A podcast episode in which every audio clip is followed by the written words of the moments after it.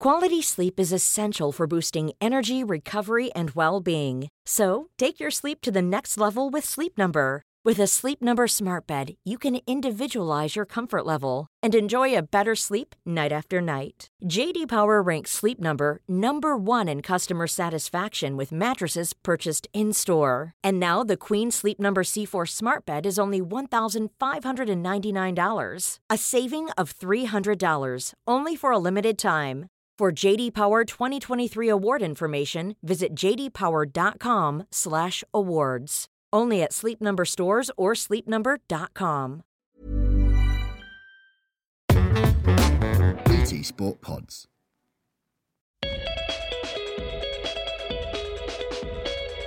Hi, welcome to Michael Calvin's Football People.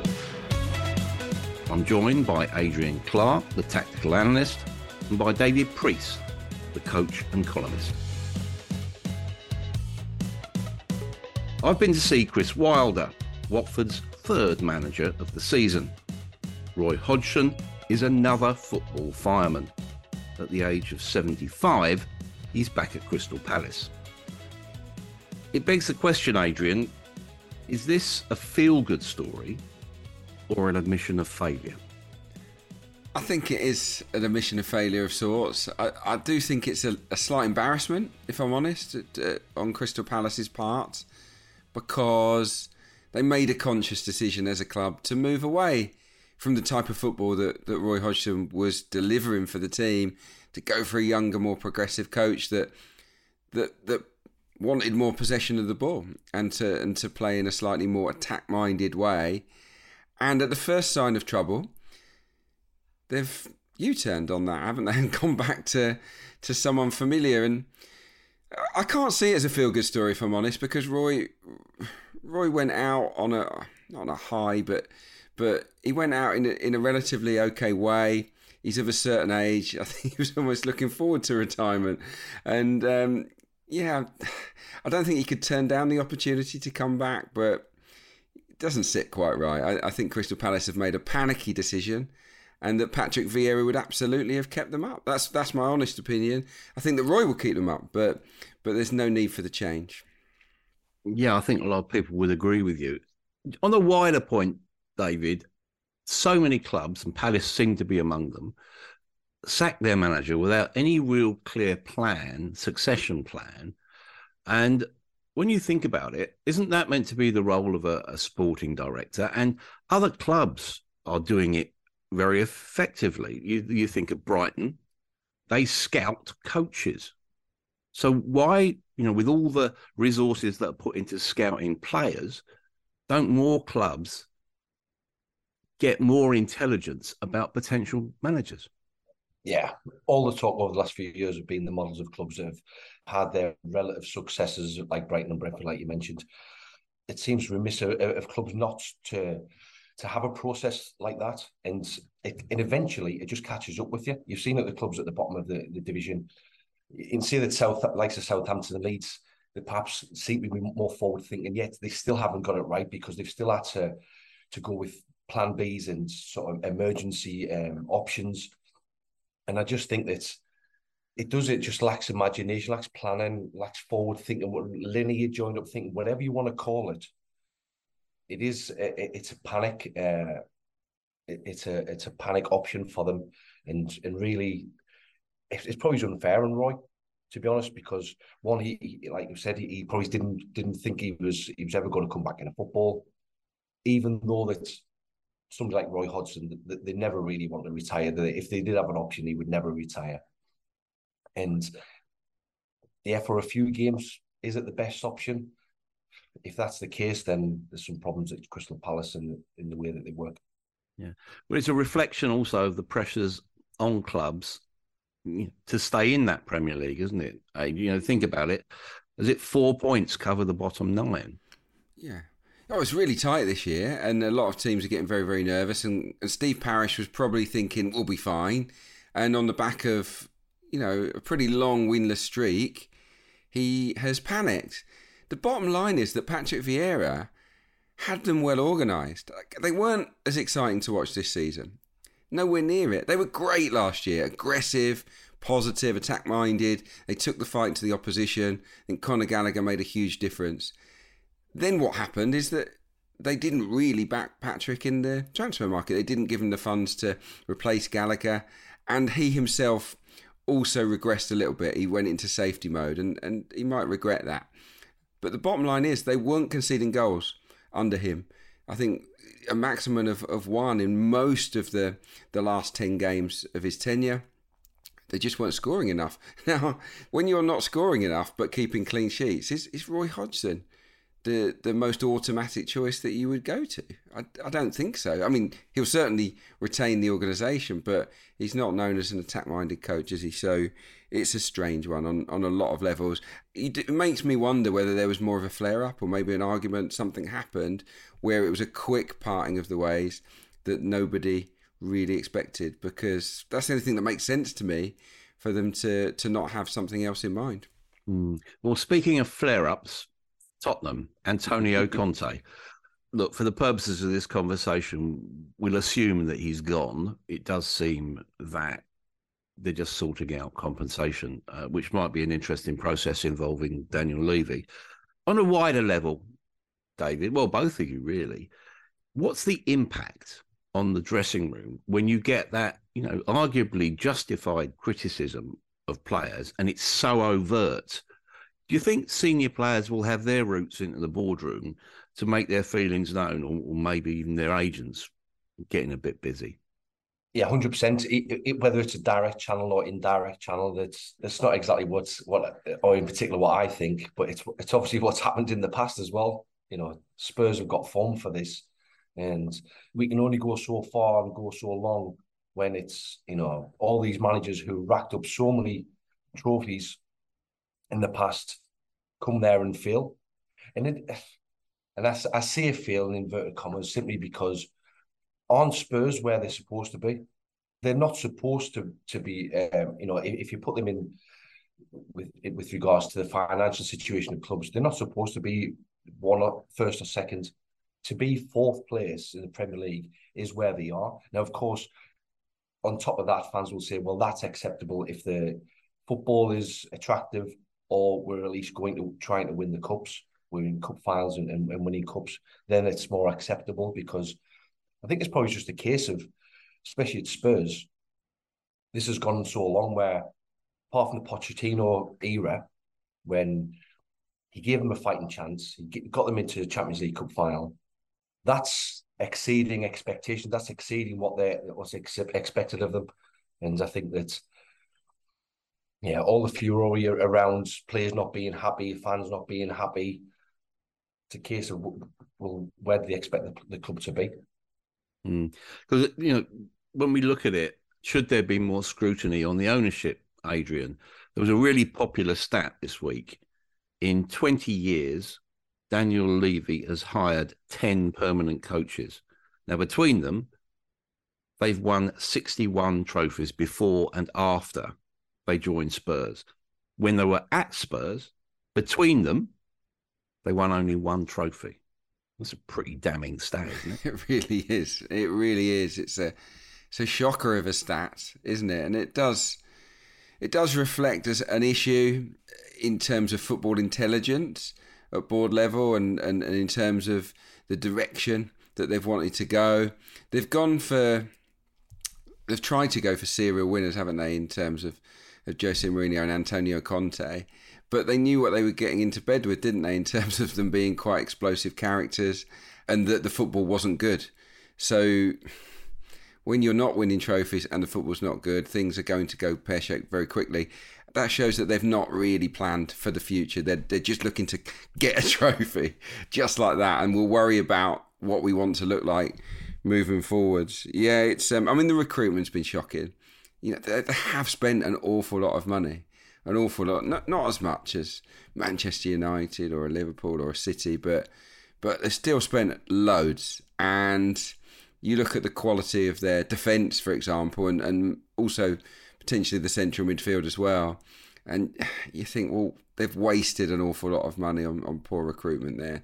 So it's getting the right people in charge. But if you're in charge of recruitment, but the club has a sort of hire and fire policy of getting short term coaches in. What what can you build? So it's yeah, they they need to have a root and branch sort of reboot, don't they? Spurs. I think they have to start again, which is why I actually am a little bit sceptical about about Pochettino returning. That's the logical thing, though, isn't it? When you think about it, he knows the club, he's popular there, he has a track record of inspiring specifically younger players. But do you remember, is, remember how unhappy he was when he left? Yeah. I mean, he was hating it. I mean, he, he bore the look of an incredibly frustrated man having to work with the hierarchy there. Yeah, it wasn't all sweetness and light. That's fair enough. But um, okay, look at the alternatives, David. Luis Enrique's been mentioned. You know, got great pedigree, but again, that'll be a restart, won't it? Yeah, and, and we'll go back to the Crystal Palace and Vieira and Hodgson debacle, if you want to call it debacle. It's the fact that there's no sort of there's there's no real linear thinking behind it. Now you, you look at the last few managers, um, Mourinho, Nuno Espirito Santo, Conte, similar types of characters, similar types, but it, like it, it's just for Spurs, it, it doesn't seem a good fit for the fans, it doesn't seem a good fit. For the, the history of the club, it doesn't seem a good fit. And for the future of the club, it doesn't seem a good fit. It's a case of just instead of bringing a manager and resetting, the club needs to reset itself at board level. And certainly it's a, a hierarchy in the, uh, the football department's level because there has to be a sort of a vision. And at the moment, like you've said, it, it's it's short termism, and we'll go on to talk about that as well. But it just typifies modern football, doesn't it? it does, you know, panic isn't confined just to the English game. You look at Seville, Manchester United's opponents in the quarterfinals of the Europa League, they've just sacked Sampaoli. However, one thing that does come through in England is this sort of thirst for uh, and love of the high profile fireman manager. Is that a symptom, Adrian, you think, of the modern game?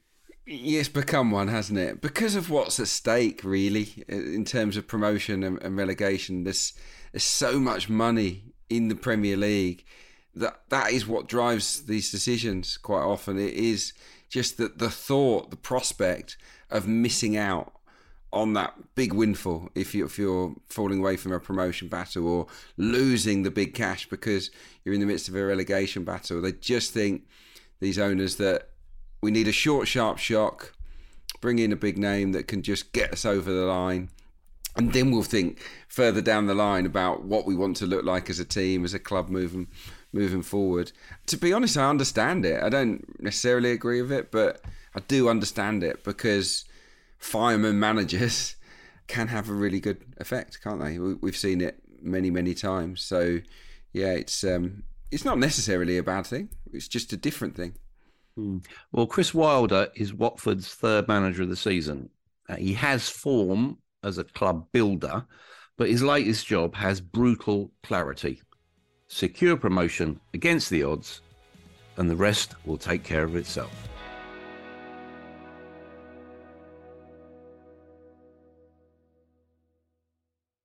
Welcome, Chris. I've been trying to explore uh, the mindset of the modern manager in this series. Now, it's become obvious during the course of that that the best managers and coaches are naturally reflective, they're almost obsessive in, in self education. Now, you spent five months out before coming here. In that time, what did you do to be better when the opportunity came up again? From a reflection point of view, you know, that process is right the way through your career and more more importantly as a coach and a manager reflecting on previous training sessions, previous, you know, games, parts of games, games, periods, seasons. So I've always been one to look in the mirror more than look out the window if that makes sense. So, you know, learning what sort of the situation happened, could I have done anything better at my previous clubs. It's obviously disappointing the last time out. It was the first time I had my contract terminated in over 20 years. So it was not a regular feeling that I had. Mm. Um, Did that hurt? And yeah, and still took pride in that, you know. And uh, I'm not a serial job hunter or job hopper as well. The clubs that I've had, you know, I'm proud and satisfied in terms of the journey that I've been on. Is all different journeys to get to elite coaching and management in England. So stroke championship and Premier League. So the pathway I've been on from you know starting off at, as a player manager, even at those first sort of 27 games as a player manager, dealing with players and then dealing with players at Halifax, on to Oxford, into Northampton, on to Sheffield United, and into Middlesbrough. So you know not sort of 10, 15 clubs in there. I'm quite surprised you, you called me a modern manager because I think that at, at times you get you get tagged maybe because of where I come from, because of mm. my accent, because of my background as an old school manager. I have got old school manager attributes and uh, non-negotiables, but I look at the young modern manager as well, and they need the old school mm. non-negotiables because that is about dedication to your job, how much hard work you put into it, how you compete, and then obviously from the modern point of view, I like to think that sort of through those sort of 20 years to get the relative success that I've got, you have to keep your finger on the pulse in the way, mm. the ever-changing way of the game, mm. which it, which we all know is changing and changing pretty quickly. And if you want to survive or succeed, you've got to adjust and adapt. And I've always thought that I'd like to think that I'm, I'm, I'm doing that. Because mm. in many ways, Watford, this club, is a unique environment in terms of the model. Let's be polite and say it's not actually predicated on managerial longevity or even autonomy, really. Knowing that, as we all do, what were the factors that pushed you towards here? There was a few. First of all, to get back into work. I had a couple of opportunities to go back into work, but you know, I, I, wanted to make sure that it wasn't about length of contract. It wasn't about from a financial point of view. I got offered a couple of jobs longer term. I got offered a couple of jobs shorter term.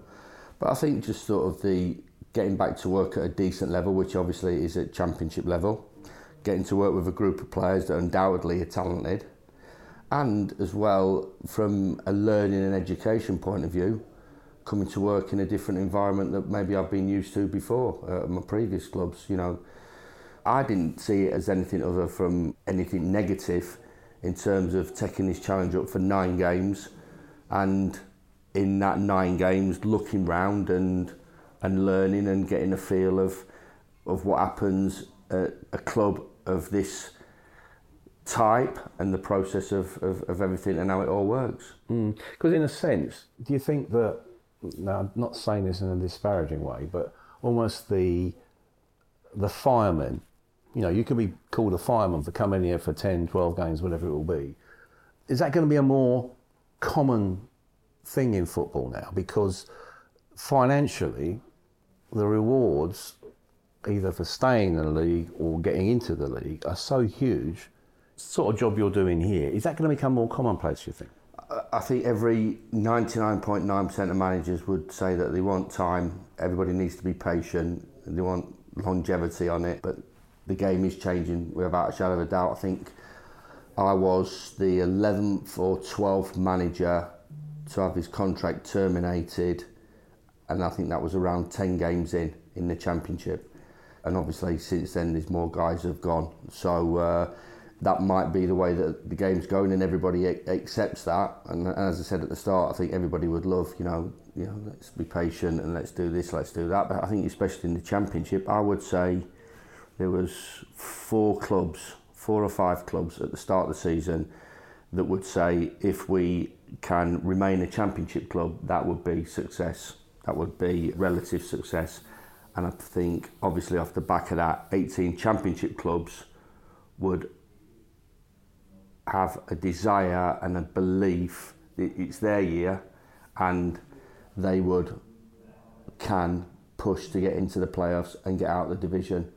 And that's obviously on top of the teams that have come down with parachute payments the teams that are still getting parachute payments. So it's such a difficult gig and owners make those decisions. So if they make those decisions you know that's part and parcel of the game. You, you understand what the game is about and and these things can happen, especially at Championship and Premier League level. Mm. So this is a slightly new environment. It's still the same old story. You walk in as a new manager into your dressing room for the first time. You got 25 pairs of eyes drilling a hole in your forehead. You know that they've all been on to Sheff U and they've all been on to their mates at Boro. What's he like? right? All that stuff. How do you make an immediate impact? Because when you come into a job in these circumstances, you have to make that immediate impact, don't you?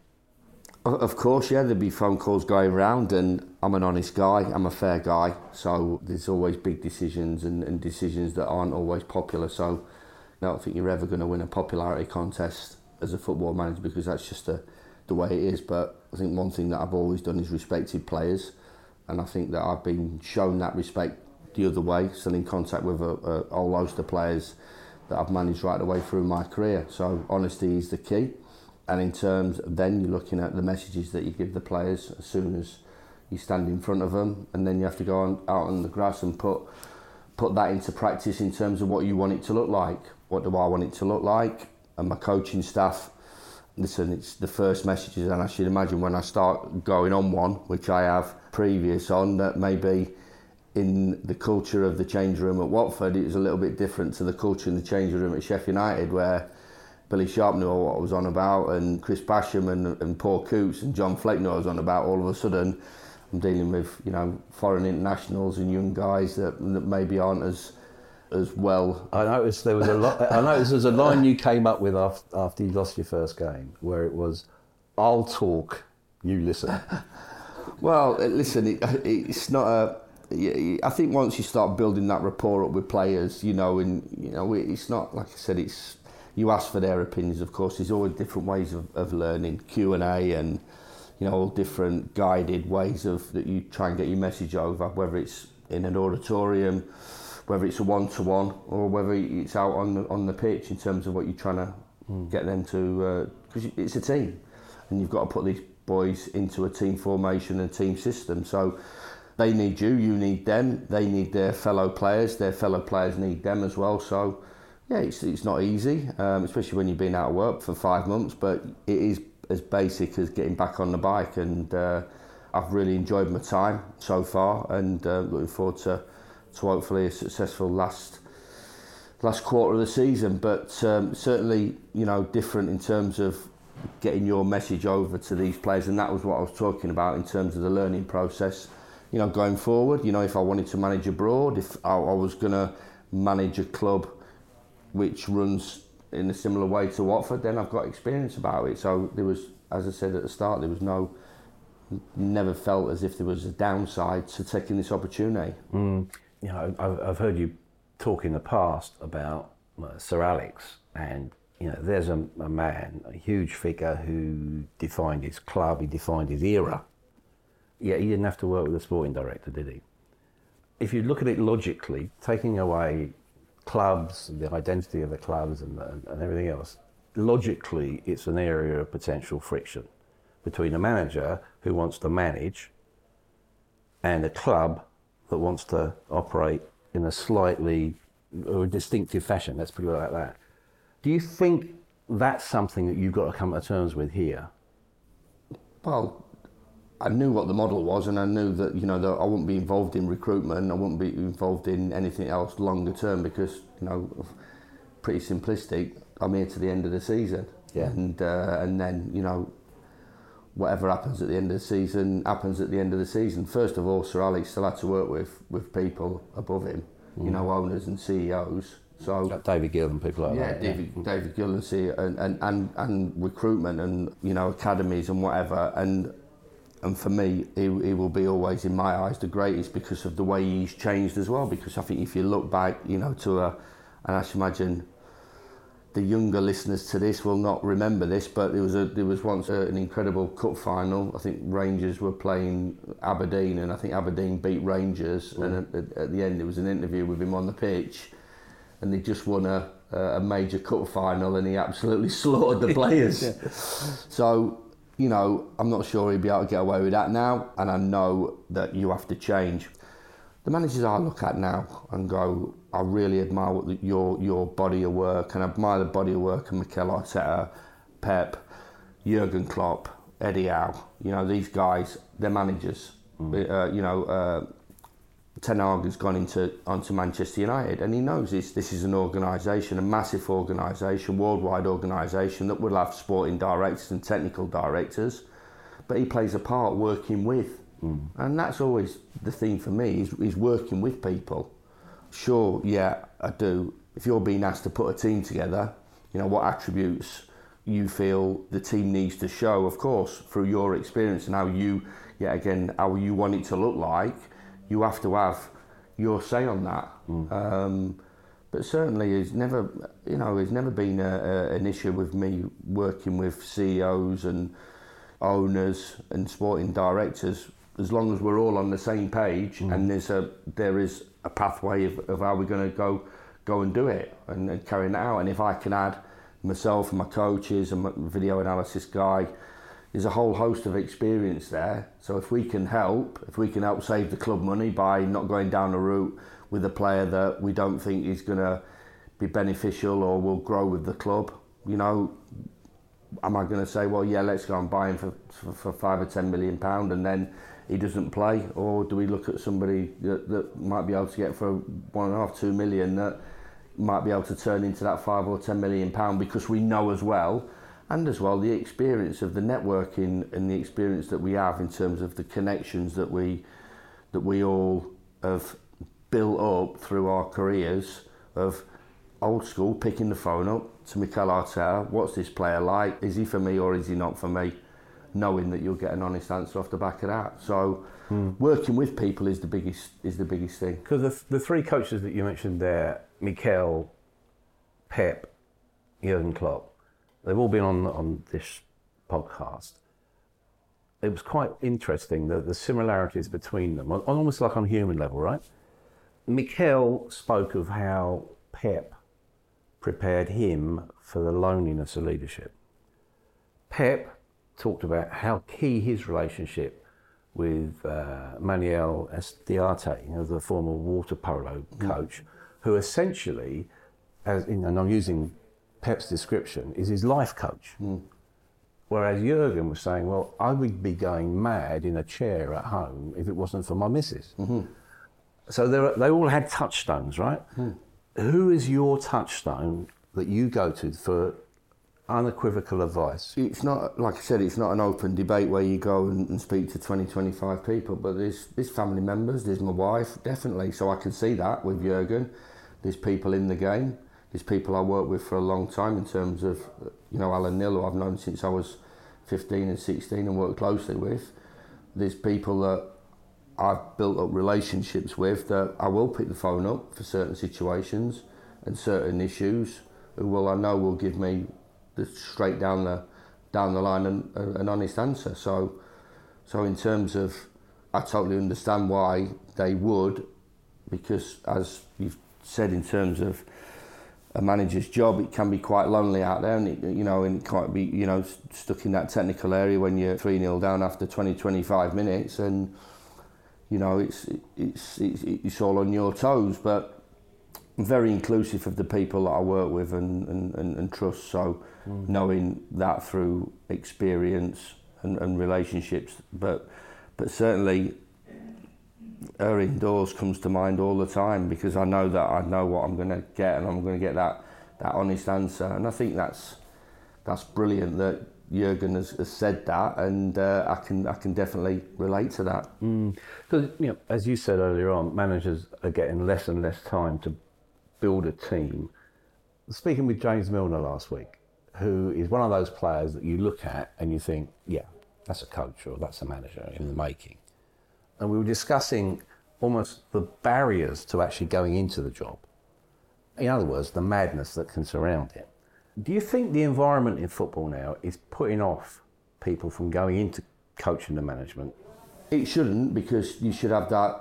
If you want to be a manager, you've got to have a first of all desire and a belief in your your ability. So I imagine James has got that through an unbelievable playing career, mm. and he'll know how good he is as a coach, and he'll know what his skills are as well. So, you have to experience it as well. So you know you have to go through the process of going on you on your on your badges. And I know a lot of senior players think they're a waste of time, but it's still getting out there and, and learning and speaking and, and being in front of people and all different topics that you have to go through to gain your, your awards.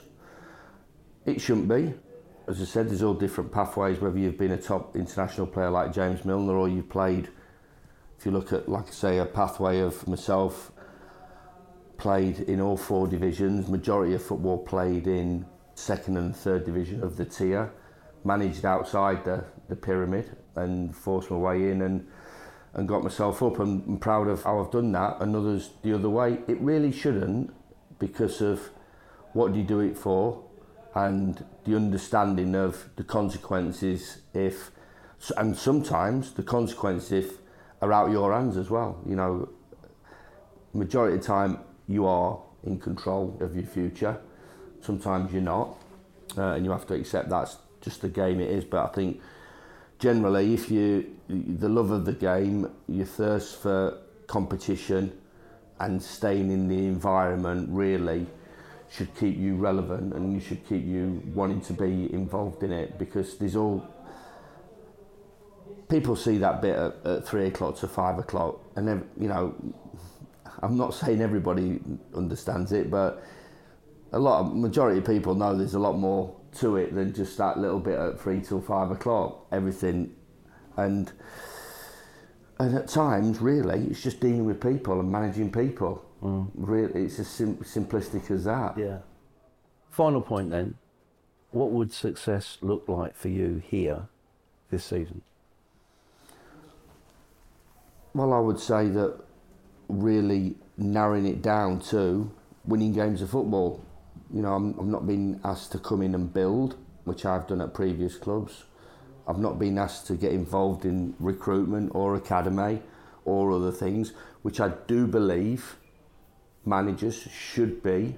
Yeah, of course, it's you know you, you've, you've got to delegate and you've got to micromanage and all stuff like that. But Ten deals with the Rashford situation, deals with the Ronaldo situation, deals with the Bruno Fernandes situation looks at the 23s and says, I want a, a say in who I'm going to mm. play in that.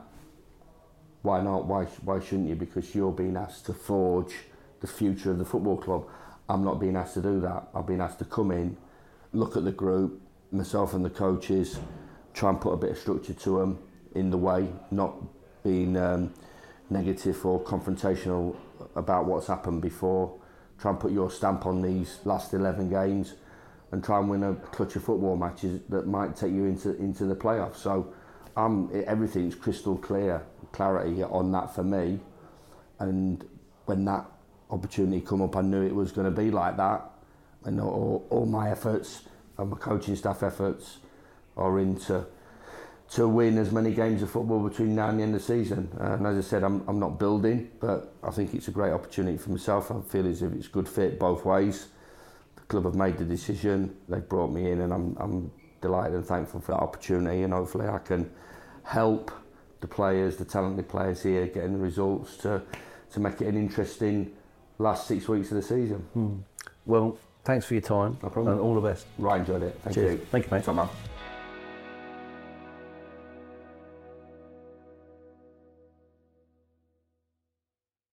So, David, Chris has got a very clear remit there but are you surprised that he went into the job because you know, Watford have lost a lot of credibility in the way they they handle managers? Yeah, they have, but it's it's the profile of the job. I suppose the highest pro- profile job that he was going to get at this moment in time. But at the same the same time, I think that I'm not 100 percent whether Chris thinks this, but it almost feels like you know a manager gets a um, uh, gets hold of a troublesome player that nobody else has been able to, to solve. Nobody else been able to get the best out of them. And he's, he's thinking, I, I can get him right. I can get him on the right track. It almost seems that sort of situation where like, he thinks he, he can go in there. I can deal with the owners. I can deal with everything that's uh, going on the club. I can make this work. And if, yeah, you've got to have that belief when you go into any job, really. But certainly when you go into Watford, you have to have that. And but at the same time, you know, we talk about how players approach this short termism, how they, you know, how how can they be galvanized in such short space of time? When my experience of being in that situation, when you know that either that the manager's got have a, has a finite time, or he announces that he's leaving at the end of the season or something like that, so difficult for for the squad to be galvanized then because the players who are playing, it's fine for them. Everyone on the outside is just waiting for the next manager to come in, rather than you know doing everything that they possibly can. So there's problems like that will always arise when um, clubs like Watford's have this process and, and do things the way they do it. Yeah, well, doesn't again beg that question, Adrian, that dressing room culture will be the decisive factor here because you know some players in that dressing room would probably have been through four five six managers you know meet the new boss same as the old boss yeah and some would have liked them some wouldn't have liked them it's a, it is a very strange situation it must be must be difficult to be a watford player i think david's right i think if you find a manager that you really like and then and then they're off it, it can be quite disheartening and you you then think well am I going to be here? How much how much longer am I going to be here? I think, yeah, it's um, that feeling, that sense of belonging doesn't really exist at Watford, does it? And and I think that that might hold them back, or it has held them back a little bit. I mean, they have got promoted playing this way, haven't they? By hiring and firing, and players have adapted to it. But it's a strange situation. I just think Chris Wilder needs buy-in between now and the end of the season. If what he says is welcomed by the majority of the players and they want to listen to him and they want to you know fulfill his instructions Watford will be fine but if you know if half the dressing room aren't really into it into what he's saying then then they're done for and, and this will be a forgettable spell and Chris will have to start again elsewhere you know sometime soon so yeah it's um yeah, it could go one or two ways. This, um, but I wish him luck. I like, I like Chris Wilder. I think he's a very, very good coach. And you know, in a sense, I think he's quite unlucky to find himself in this position where he's having to take on a job like this. A couple of years ago, he would have been, you know, in the in a position that Thomas Frank is in now, where you're you're being linked with with really really big clubs, and uh, yeah, it's um, he's had a bit of misfortune, I think, Chris. Mm, well, lest we forget, he was the LMA Manager of the Year, wasn't he? which is you know some accomplishment. David, do you expect Watford to make up that lost ground or fall short? They're they're tenth at the moment, uh, five points short of sixth place with eight games left. I think it's going to be very difficult for them. And you see that what other clubs have already created. You know, you you've got Rob Edwards at, at Luton, who's who's went in there and, and done fast, fantastically well, carried on the work that Nathan Jones did. Gary Rowett at, at Millwall, who's year on year, he's, he's improved Millwall and got them in a really competitive position. You've still got Sunderland, who who's still in the round there, if they can string another few decent results together. So I think he's up against it, to be honest with you, especially in this short space of time to try and create something that's that's going to have a big effect when other clubs who perhaps don't have as good a squad or perhaps uh, not as experienced manager as Chris, but they they've just got a head start on him, and, and I think it's going to be really really difficult. Because mm. you know one of the factors is is the whole idea of parachute payments. You've got to make use of those while they're available to you. Does that mean that the Watfords, Norwich, you know, Burnley, we can we can probably assume are going to be champions. They've got to bounce back as soon as possible, if not immediately. It feels that way, doesn't it? And if you don't, then you have to start again and you have to go up the old fashioned way, which is through excellent coaching and great recruitment and and you know if you don't have the you can get promoted without parachute payments we've we've seen that with various clubs down the years Forest obviously a great example of that last season with Steve Cooper got the right man in he built an excellent team so it is it is possible but this is their best chance. The thing is, Watford have a squad, I would say, that contains five, six, seven players that think they're Premier League players. Whether they are, is, you know, in their own heads, they think they are. Yeah, I'd say some of them are, some of them aren't. But they believe that they belong at a higher level. They won't stick around for for another year in the Championship. So, so if they don't make it this year, there'll be a big change in personnel, and maybe that that might not be the worst thing in the world to happen to Watford. But yeah, they'll be a, they'll lose a lot of their best players if they don't go up this this summer for sure. Mm. The flip side of it, David, and forgive my ignorance, I'm not sure whether you've been in this situation before. You know, Wigan, who drew at Watford last Saturday, they're not paying staff and players again. They were docked three points, now bottom of the league, probably going down. What impact does all that have, not just on the players, but the families of the players? Yeah, just breeds insecurity. Yeah, I have been in that position uh, at, clubs and sort of in the clubs I've coached that where uh, you you're having to address the players before training um, and and give them updates about what's happening and when perhaps project the payments are going to be paid and it's it just shifts the focus away from what you're trying to do. And they, have got a hard enough job as it is at the moment. Shaun Maloney's went in there. There's been improvements, but as a young manager, you, you, you don't want to be dealing with this. Any manager doesn't want to be dealing with it, but it's like I said, it, it just shifts the focus away from the football and what you're trying to do, and and also it, it's it gives people excuses as well for for lack of for if the performances aren't there as well. Which I mean, it rightly so. It's it's justified, and okay, this is it. Probably isn't the case where you know, in League One or League Two, when you know people are really being affected financially. You know, the guys at, at Wigan can probably take the hit, but at the same time, they're not. These lads are multi-millionaires. They're not. They're not going to be able to take the hit for long. It's unsettling for everybody, and certainly for for people who aren't in football and just remove like your, your wives and, and, sort of um, and partners. It's so unsettling for them because they, they, sometimes when you're in football, you think you, you, handle things better. You think you know what can happen, you know everything that's going on. I think it's just the, the insecurity and not knowing, not being in football. It can lead to even great insecurity because then they just think, well, is my husband going to have a job at the end of the season? Yeah, and and you think. I want to be somewhere else. Why would you want to be somewhere where you can't guarantee you're going to get your money at the end of the month? It's yeah, it happened to me a couple of times. Southend, surprise, surprise at Southend. they got a long history of that. Uh, uh, I think it happened for, for a while at, at, Margate as well when I was the captain and I had to sort of, yeah, liaise a little bit with the players and the management over, you know, it's going to be all right. You know, it's it's just yeah, it doesn't get players fighting for the badge, does it? When when this kind of thing's happening, you just automatically think, well, where else can I play? because yeah, it, this isn't this isn't for me. Mm. Adrian, do you think the gap between the Championship and the Premier League is getting wider? You know, you look at Burnley's hammering by Manchester City in the FA Cup. Was that telling? Since you know, as I mentioned earlier, they're likely to be champions by a comfortable margin. I think you can park that result actually a little bit. I mean, Man City probably would have thrashed many, many Premier League teams by a similar margin in in that game. So yeah, I would detach yourself from that. In general, I think this is a weak championship, which is why Burnley are so far ahead. I mean, they they've been outstanding, but yeah, the rest are quite average. Is it getting wider? I think it probably is. Yeah, I think it probably is.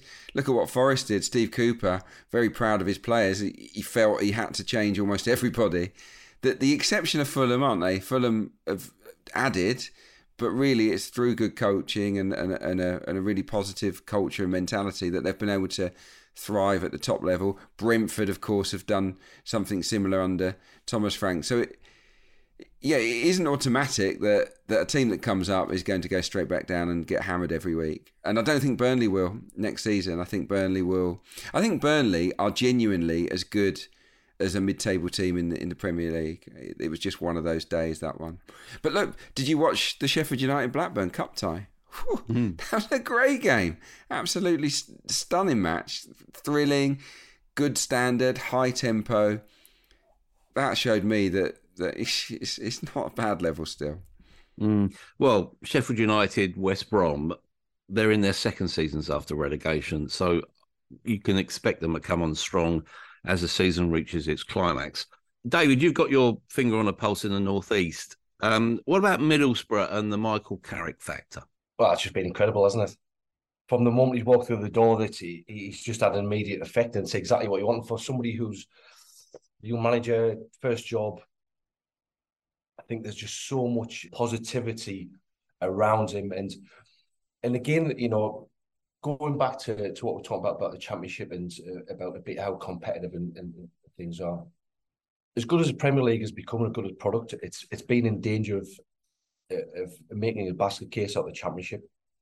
You look at all the even the top two now under transfer embargoes.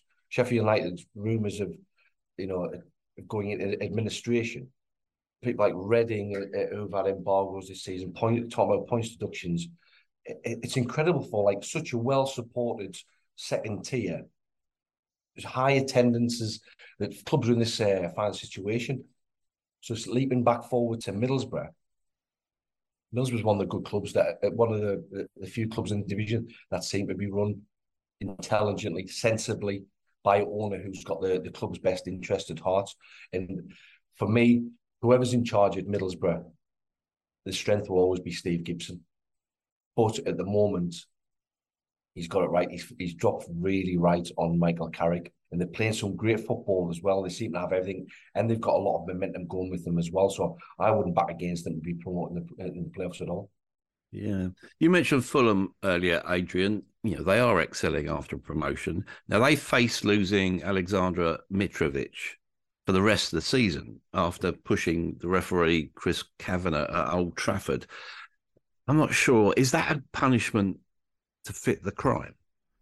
in terms of just having the red card and the and no, you know, you're talking about 10, 11 game bans. You know, get rid of him for the rest of the season. Not in my opinion. It, it, yeah, I, look, you shouldn't do it, and I, I, think it should be more than a more than a three because, yeah, a three game ban for violent conduct is is fair enough. Is this violent conduct? It is of sorts, I suppose. But but the referee the referee shouldn't be touched. I think that, and you've got to you've got to put a marker down and warn players that this is unacceptable. So I would extend it maybe to four or five. But I think talk of ten or six months is way beyond what it was. If, if I'm honest, what I would prefer to see is the PGMOL just laid and the FA just lay down a very clear rule that if you you get you know up in the in the face of a referee, it's an automatic yellow card. If you surround a referee in the way that people are, then everyone gets a yellow. You know, if you got four around them and they're breathing, you know, they're breathing on him, it's like right, all of you, and and it, it would stop it. It would stop it because anyone on a yellow card wouldn't wouldn't dream of doing that. That's the change I would rather make, rather than single out Mitrovic, because even though it was a daft thing to do and, and not a very pleasant thing to do, I don't think he deserves to, to be ostracised for that length of time. That's my my opinion. Mm, yeah, well, to be honest, I probably agree with you, but I also understand the counter argument that when we tolerate or are seen to be tolerating that type of behaviour in a high profile match, it immediately rebounds to the grassroots. But Two we didn't tolerate it. He got sent off, didn't he? And, and he will get banned. So we're not tolerating it. Yeah, but I do think there needs to be perhaps a stronger message. You know, yeah, I, I, am with you. I'd, I'd say like four, four to five games, something like that. But David, that wider issue, two things really. Do you think that the crowding that Adrian spoke about is is actually becoming almost strategic and pre planned? You know, we're seeing it around penalties, aren't we? You know, there's always a, a crowd scene around a penalty, and would one solution be only captains can protest? Yeah, I think so. Uh, I don't know what's happened to all this. You know, uh, in the past, there's there's been measures taken. You know, we, we, spoke about um, say like Man United and Arsenal uh, games of old when you know everyone was around the referee. There's lots of pressure on them. So and they try to pull back from that. They imagine waving of yellow cards. I know what's happened with that. I thought that was a booting offence, but now it's you see it every game. You know, and it's and if you're talking about preventative measures, then if you look at the referees and you look at the previous instance, I know I'm not saying that the uh, Bruno Fernandes incident was worthy of a red card, really, to be honest. But if you talk about preventive measures, if he was red carded, or even uh, was he yellow card at the time? I'm not sure he was yellow card. No, no, yeah. Well, even if he was if he was, was yellow carded, that's more preventative measure that, that, that might have stopped the Mitrovic incident happening. But certainly it's just it, it, ends up becoming a circus. And what it actually does, we, we're wanting clarity from referees, we want better decisions, we want better performance from them. So if we do take away all this pressure from them, they, they are going to make better decisions. You know, if it, instead of being chased when they're trying to move away to make a decision and, and think through the situation, and they're being harried all the time, they're not being able to think clearly. If you can allow them just to remove themselves that few seconds, and they are going to make better decisions, and we're all going to benefit from it. But you've been a part of a coaching staff, David, and lots of dressing rooms. Has it ever been mentioned in terms of putting pressure on referees? I, I can't remember anyone talking about that from my career. Pro- probably only when it comes to penalty incidents. Trying to, you know, if if you've got a 50 50 decision or even a 60 40 decision against you, somebody goes down, then appeal for it. That That's probably the only thing. I mean, it's a bit rich come from me for somebody who's been sent off twice for for approaching the fourth official. Love only, only, for colourful language, not for any aggression. But, but, but it, yeah, but I can't believe you'd swear, Preecey. I, I, I, can't get my head around that. Neither can my mother. He's a sweet. He's a sweetheart. He's a sweetheart. oh boy. Okay, right. Uh, final point, chaps. Um, the international break. Simple question, really. Is international football losing its attraction outside major finals? Aid. I've always immersed myself in major finals. I love it. I absolutely love international football when there's a big tournament, the Euros or the World Cup. I've never really got excited about qualifiers. I've got to be honest. I just I just can't can't really get myself up for it. I think it's timing as well. I think early on in the season, I think it's quite exciting to you know in the October, you know late September, October. I think it's quite an exciting time, and it's nice to have little breaks from the Premier League with the busy Christmas schedule coming up and whatnot. But at this stage of the season, just as the title race and the relegation race is absolutely hotting up, we get this break, and it just it just feels wrong, doesn't it? It feels unwanted, and uh, I don't think the players would would particularly welcome it either. And and look, teams at the top and bottom of the division, all they care about right now, fans of England, fans of Scotland, you know, fans of all these nations, that they're caring about the clubs as much as they are the, the actual national team at the moment. Please do not get injured. That that is all they're thinking about, um, and it's it's a shame for, for Gareth. It's a shame for international football. I, I kind of wish this had happened, at, you know, maybe a month ago. Good. So let's look at the other side of the coin, if you like and the impact on smaller nations. Now, David, you're speaking to us from Montserrat. What's a nice boy like you doing in a place like that? yeah, so I'm out here in Montserrat for the two Nation League games against Haiti and Guyana to assist the new coach Matt Lockwood, who's been given responsibility of developing the game over here, recruiting fresh bloods into the squad of players with Montserrat heritage, and to be as competitive as possible for the next round of World Cup qualifiers starting around 18 months. So certainly looking forward to the experience and whether anyone is excited by this international break, I've been looking forward to this one for more than most, probably. well, you know, I, I, think we should do a Montserrat podcast in situ, basically. It's a bit much broadcasting uh, in in his swimming trunks. It's a bit too much. That. Yeah, thank the Lord, people. This isn't video. okay. Oh, uh, uh, to be serious, I'll, I'll, I'll, draw everything to a close, really. I've got huge admiration for Gareth Southgate as a man, and the culture he's created as England manager is far sighted and progressive. But I do wonder if fewer people care about the international game these days. This break, as, as Adrian said, it feels like an intrusion it disrupts the momentum of the club season. Qualifying campaigns, it's more like an unwanted chore. As always, I'm grateful to Adrian and the Factor 50 kid, David, for their insights. Thanks also to Chris Wilder for proving that hope springs eternal.